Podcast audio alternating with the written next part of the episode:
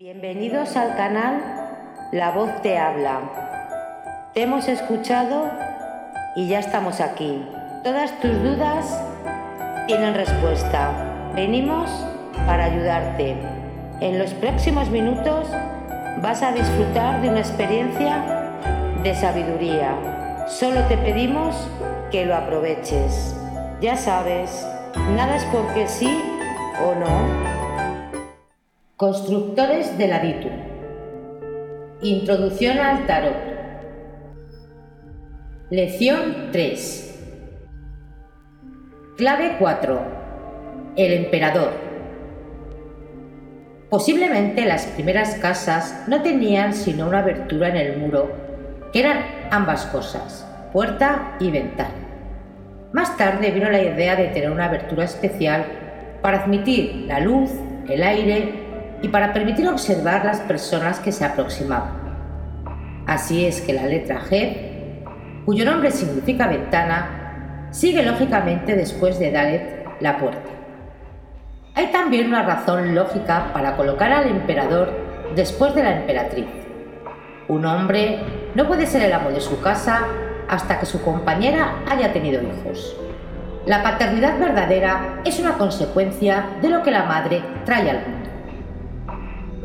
La generación de imágenes mentales a nivel de la conciencia, la emperatriz, es un precursor necesario de la razón, el emperador. Hasta que tengamos algo que regir, no podemos poner nuestra casa en orden. Todos los significados del número 4 se relacionan con el orden, porque el 4 corresponde al cuadrado. La regulación y supervisión están implicados en todos los detalles de la clave 4 la supervisión es inspección. Por lo tanto, la función de la vista se atribuye a G y al emperador. El aspecto marcial del emperador es obvio. Aquí está un guerrero vestido con armadura. Se sienta sobre su cubo como la gran sacerdotisa, pero la piedra muestra una cabeza de carnero, y esto, junto con el mismo diseño sobre sus hombros y el símbolo en la parte superior del yelmo, hace referencia a la correspondencia astrológica con Aries, el primer signo del zodiaco, el cual está representado en el alfabeto hebreo por la letra G. Aries rige la cabeza y la función de la vista. Entre nuestros sentidos, la vista es el principal. Por su medio regulamos nuestras vidas y nuestro mundo. La calidad de nuestra visión determina el curso de nuestro progreso hacia la liberación. A menos que imaginemos, no vemos realmente. Esto es tan cierto que a nuestra visión física requiere algo más que el funcionamiento óptico correcto de los ojos y de sus centros cerebrales. Si ocasionalmente un hombre ciego de nacimiento recupera la vista, debe pasar algunos meses aprendiendo a ver después de recuperarla. Para él no hay diferencia entre las apariencias de un globo y la de un círculo. Las personas que se le acercan le producen la sensación de crecer a medida que se aproxima. No posee la verdadera visión del mundo al cual se ha abierto sus ojos hasta que la imaginación, basada en otros sentidos, le capacita para suplementar lo que sus ojos le informan. Todos hemos pasado a través de esta experiencia, pero como aprendimos estas lecciones en la infancia, nos hemos olvidado de que tuvimos que aprender a ver tan ciertamente como tuvimos que aprender a caminar. La mente es el verdadero vidente. Los ojos son solamente sus herramientas y todas las herramientas requieren un manejo hábil. En hebreo, la letra G cumple el mismo propósito que los artículos definidos el, la, los, las. De aquí que esta letra representa la actividad mental por la cual singularizamos cosas particulares y las distinguimos de otras más o menos semejantes. Así que la clasificación es un significado básico en la clave 4. El emperador representa este proceso de ordenamiento de nuestra mente, por el cual controlamos las condiciones de nuestro medio ambiente. Tal control no es la imposición de nuestras fantasías en el mundo. Nunca forzamos a la naturaleza a obedecernos, por el contrario, ella nos sirve a un precio. Debemos ver las cosas como son. Las definiciones deben concordar con los hechos. La razón debe ser un desarrollo de la observación exacta. Así la imaginación será verdadera y la visión se precipitará en nuestro medio ambiente como cosas y condiciones físicas reales. Quienes nos dieron el tarot y quienes conforman ahora la escuela interna que ha mantenido viva la sabiduría del tarot, ven verdaderamente y razonan correctamente. En estas claves está registrada su visión de lo que la Tierra puede ser cuando el hombre desarrolle su mejor comprensión de sí mismo y de su medio ambiente. Uno de los resultados más valiosos del estudio del tarot es que a través de él la conciencia del hombre se enriquece y se transforma, de manera que aprende a ver el mundo verdadero que está oculto tras el velo de las apariencias superficiales. La liberación, recuerde, es progresiva indefinidamente. Si aceptamos las palabras de aquellos a quienes muchos consideran como maestros de sabiduría, aún ellos tienen sus problemas. A nosotros nos parecen casi semidioses, pero la sencillez de su lenguaje deja perfectamente claro que no tienen tales ilusiones acerca de sí mismo o de sus logros. En lo que difieren principalmente de muchos de nosotros es en su visión del hombre y su visión de la naturaleza. Saben lo que está en el hombre habiéndolo encontrado en ellos mismos. Entienden que la naturaleza está siempre a favor del hombre, nunca en su contra. Así que hacen fácilmente lo que muchos de nosotros no hemos todavía soñado poder hacer. Pero nada de lo que han logrado está realmente más allá de nuestros poderes. Ninguno de ellos se engaña con la fantasía de que todo marcharía bien si el mundo se ordenara de acuerdo con algún sistema, político, económico o tecnológico. Entregar el mejor arreglo posible de las cosas a la dirección de hombres o mujeres que no tengan visión fracasará. ¿Significa esto que no tenemos fe en algún sistema? ¿Significa que ser específicos, que el esfuerzo cada vez más difícil de preservar las instituciones por cuyo establecimiento nuestros antepasados dieron todo hace menos de 200 años, después de todo, un esfuerzo sin sentido? Lejos de ello, todo lo contrario. Cada vidente o profeta del que tenemos algún registro miró hacia el futuro. No, lo que estamos tratando de aclarar ahora es que poseer la verdadera visión es ser libre, aun cuando la mayoría de la humanidad sufre las dolorosas consecuencias de la ignorancia libre de la mayor parte de las discapacidades que afligen a la masa de la humanidad, libre de la necesidad de la enfermedad y del temor, libre de la muerte misma. Ningún sistema confiere esta libertad. Procede de nuestra conciencia interior, no del exterior. No importa cuáles sean las apariencias de lo contrario. La verdad es que su mundo personal, tal como se le presenta en este preciso momento, es el mundo que usted mismo se ha creado. Puede no gustarle, pero usted lo hizo. Porque usted lo hizo, también puede remodelarlo, como dijo Omar, más acorde con el deseo de su corazón. El mismo Omar supo y dijo que quienes remodelan los mundos deben empezar por hacerlos añicos. La clave 4 le ayudará a hacer esto. Y aquí está una de las lecciones que hay que aprender acerca de la poderosa cualidad de Marte representada por esta imagen del emperador. La visión verdadera y la definición correcta destruyen antes de construir. Eliphas Levi enseñó que quien sabe cómo dirigir las corrientes del gran agente mágico, representado por el loco, puede reducir el mundo al caos y transformar su faz. El mundo falso de la fantasía atormentada del hombre ignorante no existe realmente no tiene más realidad que cualquier otra pesadilla. Sin embargo, todos hemos tenido pesadillas y sabemos cuán atrozmente pueden ser tus terrores imaginarios.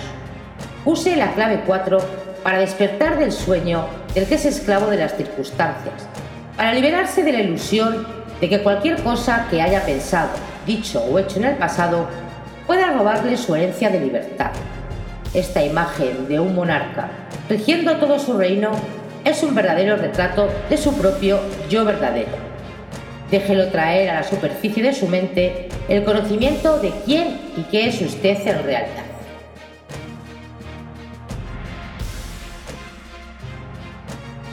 Clave 5. El hierofante.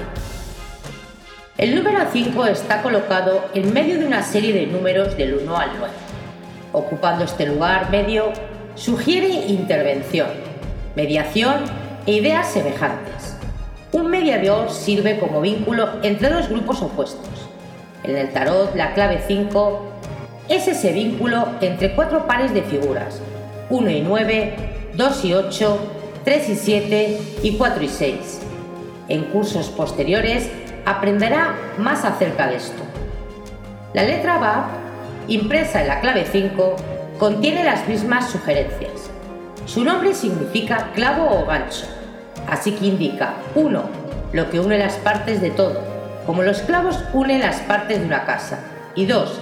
Sirve para suspender un objeto colgante, de la forma en que un gancho sostiene un cuadro. El uso gramatical de Bab en el hebreo está basado en el significado del nombre de la letra. Bab se utiliza con el mismo propósito que la conjunción i.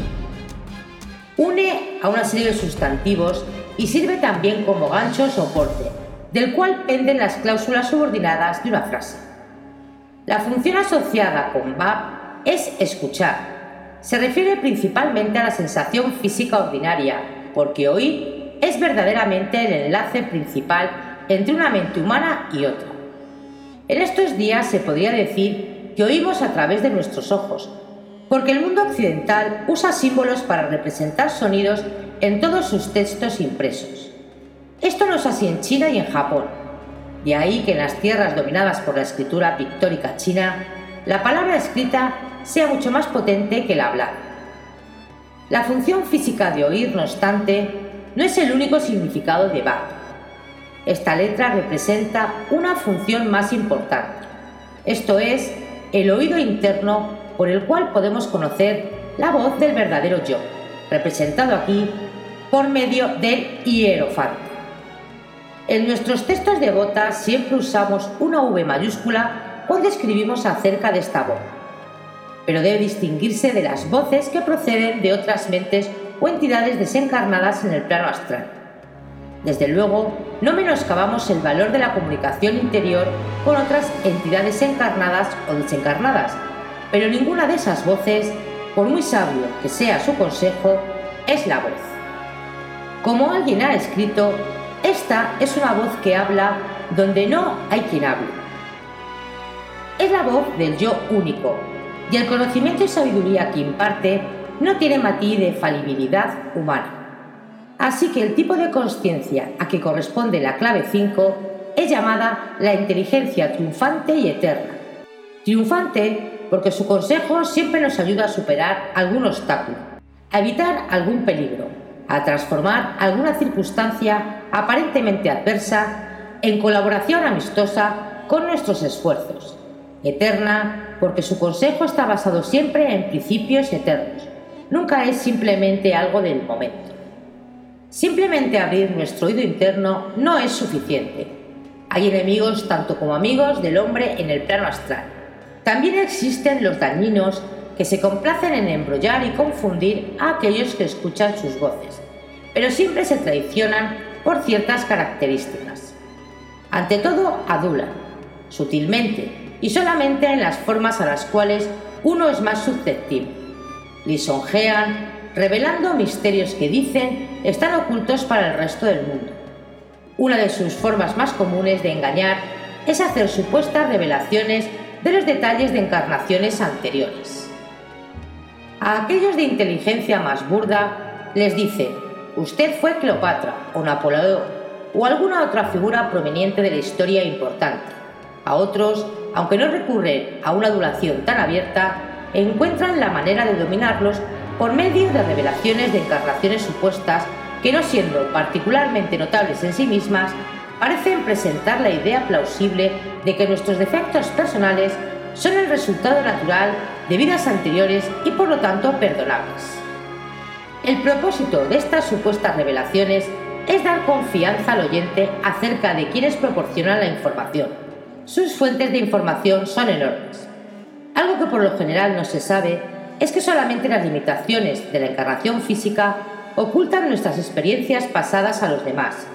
Quienes viven en el plano astral y usan los sentidos astrales pueden leer nuestras vidas desde la cuna. Los nombres, las fechas y algunos de los pensamientos o sentimientos privados son grabados en lo que representa en el tarot por medio del pergamino de la gran sacerdotisa, y este registro es un libro abierto para muchos habitantes del plano astral. Así que la exactitud de cualquier revelación del espíritu acerca de nuestro pasado no es una forma alguna de garantizar su buena fe y de su habilidad para guiarnos en el presente hacia el futuro con éxito. Algunas de tales entidades son bien intencionadas y benéficas, pero un hombre no se convierte en un maestro simplemente por despojarse de su envoltura física. Muchas personas bien intencionadas dan muy malos consejos aquí y continúan dándolos cuando pasan al otro lado. Siempre que oiga una voz exigiéndole que obedezca sus órdenes, cierre sus oídos. La voz nunca ordena, nunca adula y nunca dice algo que aumente su sentido de importancia personal. Además, cualquier principio que comunique puede verificarse por medio de la razón. Algunas veces las revelaciones de la voz van más allá de la razón y más allá de las experiencias ordinarias, pero en ningún caso se oponen a la razón y se pueden someter a las pruebas de un examen cuidadoso.